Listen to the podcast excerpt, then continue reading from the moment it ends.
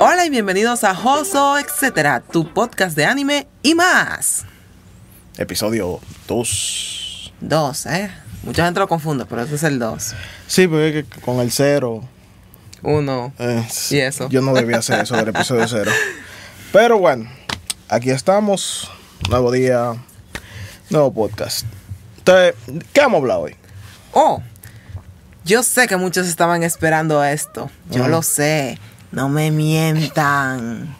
El día de hoy vamos a hablar de una de las, eh, digamos que de las actividades más eh, famosas y más, digamos que productivas en lo que es el mundo del fanatismo del anime, manga, videojuegos, cartoons eh, y un regalo de cosas más, el cual es el cosplay. Hmm.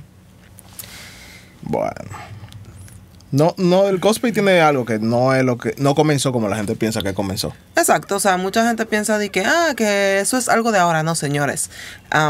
El cosplay, al igual que muchísimas otras cosas, así como el origen del anime, el origen del manga, el origen de los cómics, eh, tiene un origen, el cual data hacia 1930, en el cual un señor llamado Forrest J. Ackerman eh, iba para una convención de, de ciencia ficción, el cual trataba eh, series como Star Wars, Star Trek e incluso hasta Godzilla. Se vistió de manera acorde al género de ciencia ficción, o sea, se puso un uniforme de Viaje a las Estrellas, Star Trek, y muchas personas se quedaron impresionadas por la forma en que iba vestido. Entonces, eh, no hasta los 80 que llegó hasta Japón, el cual de Japón volvió otra vez a Norteamérica y luego para el resto del mundo. Así que ya ustedes saben, el cosplay no se lo inventaron los japoneses. no. ¡Chan, fueron- chan, chan! Fueron los gringos, señores. Increíble. Y Entonces, lo grande que es por Star Trek.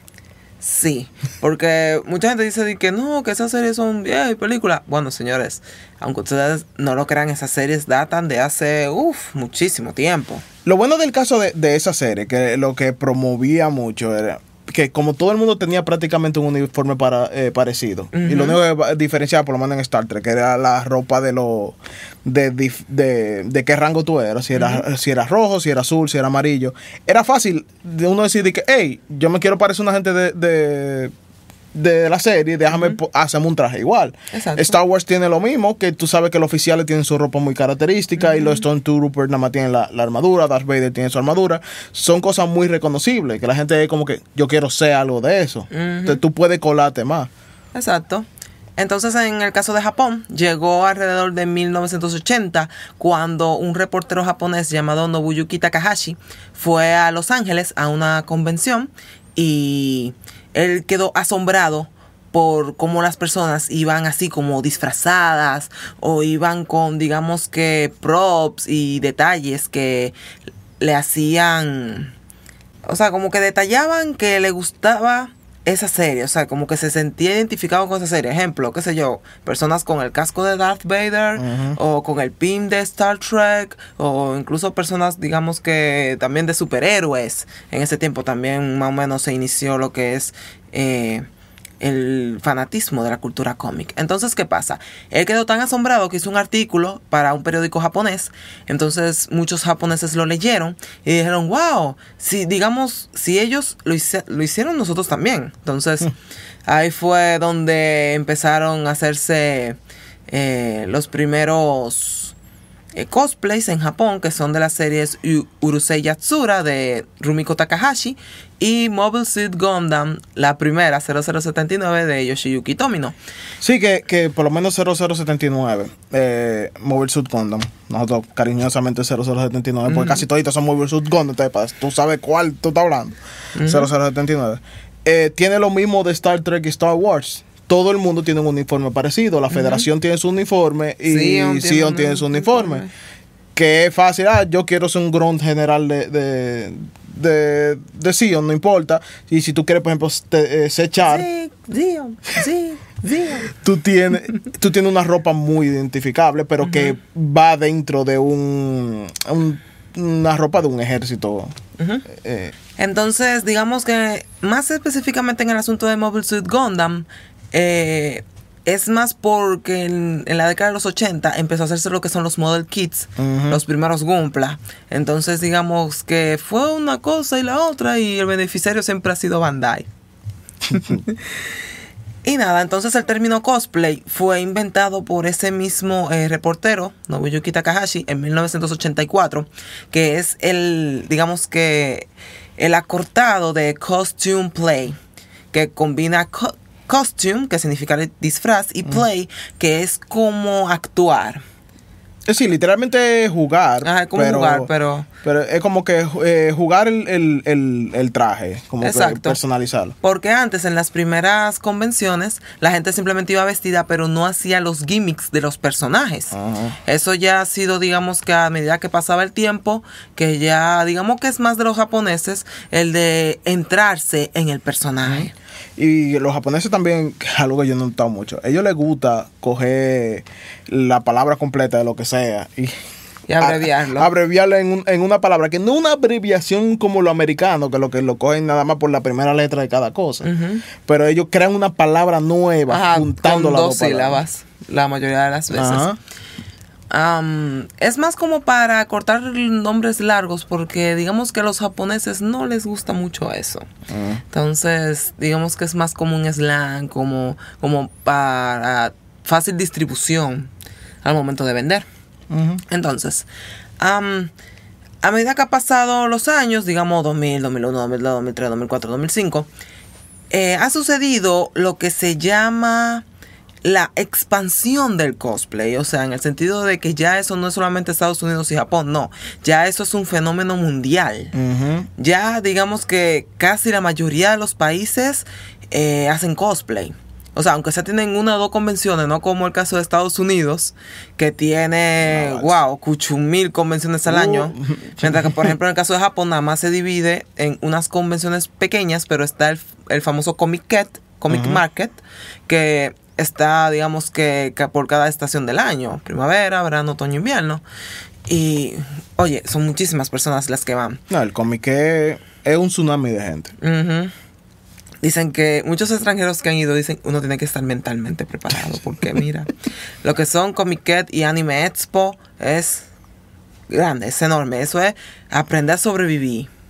Entonces, eh, otra cosa acerca del cosplay es que digamos que también van pasando los años, hay mm, fórmulas más modernas, o sea, hay eh, formas más modernas de hacer cosplay, llámese, que antes era que tú lo comprabas o algo así, pero ahora que alguien te lo hace o tú lo compras o no sé. Y los props, ahora hay más materiales y hay más facilidad. Bueno, en el caso aquí de República Dominicana, nosotros somos como que, como un buen dominicano, a lo que haya, porque eh, a diferencia de Estados Unidos, aquí en cuanto a materiales para hacer nuestros cosplays, eh, no- nos hemos tenido que poner muy creativos, porque es que en verdad... No, eh, principalmente los props eh, son bien incómodos porque los materiales buenos son o no aparecen o son caros. ujú. O sea, es Entonces, un poco difícil. es decir, buena suerte intentando encontrar Warble aquí. Ya lo sabe. Oye, cada vez que mencionas eso me siento mal. me siento mal. Am, otra cosa también es que eh, hay diferentes tipos de cosplay. Antes la gente decía, ah, tiene que ser igualito al personaje. Ya eso no es tan obligatorio. O sea, ahora los cosplays son un poco más creativos. Son, por ejemplo, diferentes versiones. Eh, por ejemplo, la versión del manga, la versión del anime, la versión del artbook, la versión de un fanart. eh, sí, y lo grande, así. lo bueno que también hay cierto nivel de libertad creativa Ajá. ahora mismo en el, en el cosplay. Hay gente que ha abusado de la, de la libertad creativa, pero hay gente que lo, ha- lo hace muy interesantemente. Mucha, uno de, la- de los cosplays que a mí más bien me llaman la atención son los Gijinka. Ujú. que coge un personaje que no es humano, no tiene ropa generalmente, o una ropa específica y lo, lo, intentan humano. volver humano.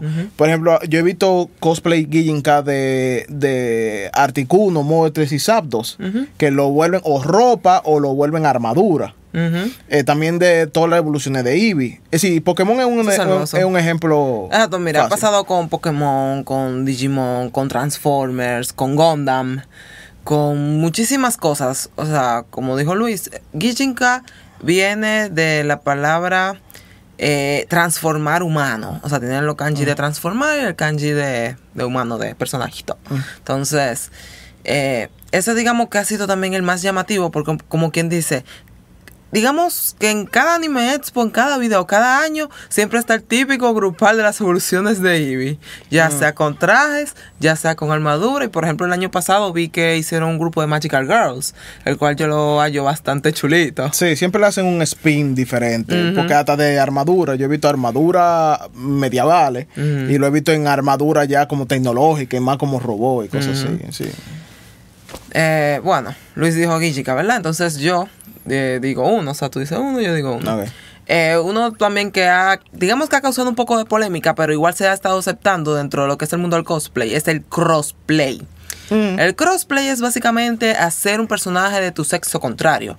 Por ejemplo, en mi caso, que yo haga un cosplay de un hombre. En el caso de Luis, not gonna happen, que haga un cosplay de mujer. Sí, pero- Entonces, hay mu- decir, lo que pasa más con, con ese estilo es que los personajes japoneses, principalmente si nos vamos al género bishonen de anime, que son gente, varones muy bonitos, con facciones delicadas. ajá, facciones delicadas, ya bordean en casi comienzan a aparecerse mujeres. eh, pero es por vol- verlo bonito, no es por nada. Exacto, no es Entonces, que por, por ser, tú sabes. ya llegan a es- ser tan bonitos que hay mujeres que cuando si se maquillan apropiadamente, ya parecen el personaje, que, que es un varón. Y claro, hay, hay técnicas, eh, la mujer japonesa principalmente, eh, le hace súper fácil a, a hacérselo. Ujú. Mujeres latinoamericanas, muy, di- es más difícil. ¿Qué tú me dejas a mí? Tienen que ser, eh, por, por ejemplo, Ale ha logrado hacer eh, crossplay de personajes varones, pero son varones que tienen facciones parecidas a la de ella, que son eh, un poco rústicas, pero igual de, de medio femenino, o sea. ajá, es decir, eh, no es un no es un rango de cosplay que di que es fácil hacer. No, no es fácil. cualquiera No- entra en No eso. cualquiera entra en eso. Entonces, eh, algo que se ha puesto también muy de moda, pero que también ha causado controversia, es el asunto, como dijimos anteriormente, de que hay chicos, principalmente en Asia, que hacen crossplay de personajes femeninos. Entonces, eso digamos que ha causado ciertas... eh, no sé cómo decirlo. Ha causado problemas. problemas, Porque principalmente en este lado del charco, en Occidente, porque hay convenciones en donde hay chicos que se visten eh, como chicas, pero que son un poco delicados y eso. Y bueno, mejor dejemos eso ahí. Es decir, porque hay gente que realmente pasan, que tú no te das cuenta. Exacto, tú dices de que, ay, qué niña tan bonita. Y luego, ay, gracias. Sí. Pero es, es sin, sin Ojo, no todos son así. Hay- yo he seguido muchachos asiáticos que por ser eh, un tanto andróginos le queda perfecto. Sí. ¿eh? Y es más por, por una cuestión de gusto. No es de que, no, es, no, no nos metamos aquí en, en el tema de que de sexual, de, No, de no, que no, no, eso no, tiene nada que ver. Es que simplemente a esa persona le gusta ese personaje, su cuerpo da para ese personaje y lo pueden hacer por gusto. Un día, pum, ya, se acabó. Siguiendo con los tipos de cosplay, existe el gender bender, que es básicamente tú coger un personaje y adaptarlo a tu sexo. Ejemplo, yo soy mujer, busco un personaje varón, lo vuelvo versión mujer para mí. En el caso de los hombres, buscan un personaje varón y lo vuelven mujer, así. Mm, pues Pero- para lo pero- un personaje de mujer lo vuelven varón. Eso mismo, tú entendiste. Pero sí, es bastante famoso además en Estados Unidos. Que le gusta hacer como una versión así, como ruda, de, de personaje femenino. Lo cual para mí es un, digamos que un tanto gracioso, pero que en verdad es muy chulito. Yo tuve la oportunidad de ver un par de cosplayers así en AFO 2015. Yo lo más que he visto son mujeres cogiendo personajes varones volviéndolo mujeres. También, o sea, es relativo. Por alguna Ah. razón a la gente le gusta hacer ah, eso con Dragon Ball. Sí, Bastante. Coge un Goku mujer, Vegeta mujer, Broly mujer. Vamos, ok. ¿No te imaginas que hagan un Android de 21 hombres? Yo lo estoy esperando. Eso tiene que estar por algún lado y tú lo sabes. No, yo sé. En algún lado, algún tipo se le metió en la cabeza y está por ahí. Sí, eso tiene que estar por ahí. Bueno, seguimos. Otro, digamos que género, otra categoría dentro de lo que es el cosplay es el furry. El furry se inició fue en Irlanda e Inglaterra, que son personas que se vuelven eh, animales, o sea, se vuelven un- una especie de persona eh, peluda. O sea, es como furry persona. Eso es que diseñan su propia versión eh, animal antropomórfico. Y, digamos, es. Para mí, en mi opinión, yo lo veo un poquito adorable porque, no sé, son peluditos y se gasta mucho, eh, mucho dinero en tela de peluche, lo cual yo en verdad respeto ese tipo de personas porque aguanta calor no es fácil, señores. Sí. Mucho menos con todo eso puesto. Lo que yo he visto mucho de los furry, porque hay hasta convenciones solamente de furry. Yep, hay convenciones para todo, en verdad. Eh, pero lo que yo he visto que el mayor can de, de esa comunidad, com- el problema es la comunidad, no el No. hacer cosplay en sí. Porque hay Bueno, gente... es que si por eso todas las comunidades son así. sí, pero aparentemente yo no sé bien qué, pero como que hay un can con los furry. Parece que se lo cogen muy en serio. Sí, eh, pero eso no es bueno. Siempre, todo de malo cuando tú te lo coges demasiado en serio. Como que dice, todo en exceso hace daño. Es igual que comer. Si tú comes mucho, te va a doler la barriga. So, Eh. um, otra categoría es el cosplay Lolita. El cosplay Lolita, ojo, estoy diferenciándolo de lo que es el, la vestimenta Lolita per se. Eso es que tú tomas un personaje y las vestimentas que tiene el personaje tú la vuelves estilo Lolita, ¿ok? Lo he visto mucho eh, más con Sailor Moon, con Sí. Pokémon, eh, con... Bueno, una vez vi uno basado en Dragon Ball. También vi otros basados en Avengers. Vamos, rayo. Ni idea, pero estaban chulitos. Hay que tener imaginación, supongo. Señora, que la creatividad en el mundo del cosplay, ustedes no lo creen, pero es inmenso.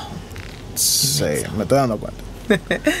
Otra categoría también, bueno, esta es la que ha causado más polémica, digamos que desde el principio de los tiempos, pero más en estos 2017, 2018, Ujú.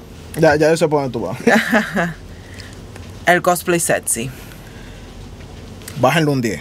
Bájenlo un 10, bájenlo un 10. Que quieran o no, había que mencionarlo. Es el... No, no, es que, lo que yo se lo digo a los que lo hacen, que le bajen un 10. Ah, ok. Porque ya, ya, ya, ya, ya.